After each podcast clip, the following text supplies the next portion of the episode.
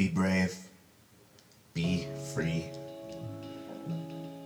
Brave, free, words we've worshipped, meaningless and empty without practice. So now, more than ever, be brave. Be free. These are the only guiding principles you need. Be brave that you do not fear your neighbor. Be brave that you offer a stranger your heart, because holding anyone in darkness, for any reason, requires that you cast yourself into the darkness to hold them there. This is not freedom.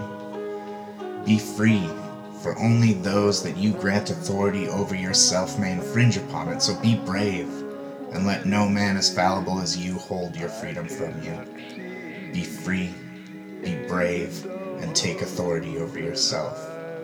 Be free with your gifts. Be free in the part of yourself that is divinity. After all, you are made in its image and it is in yours. Freedom is not destruction, freedom is mass creation.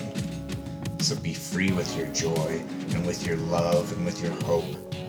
It is a vulnerable effort, but alas, you are brave. Be free in your thought and be brave in shutting out that which seeks to corrupt it. Be brave enough to help those who've been afraid. Be free.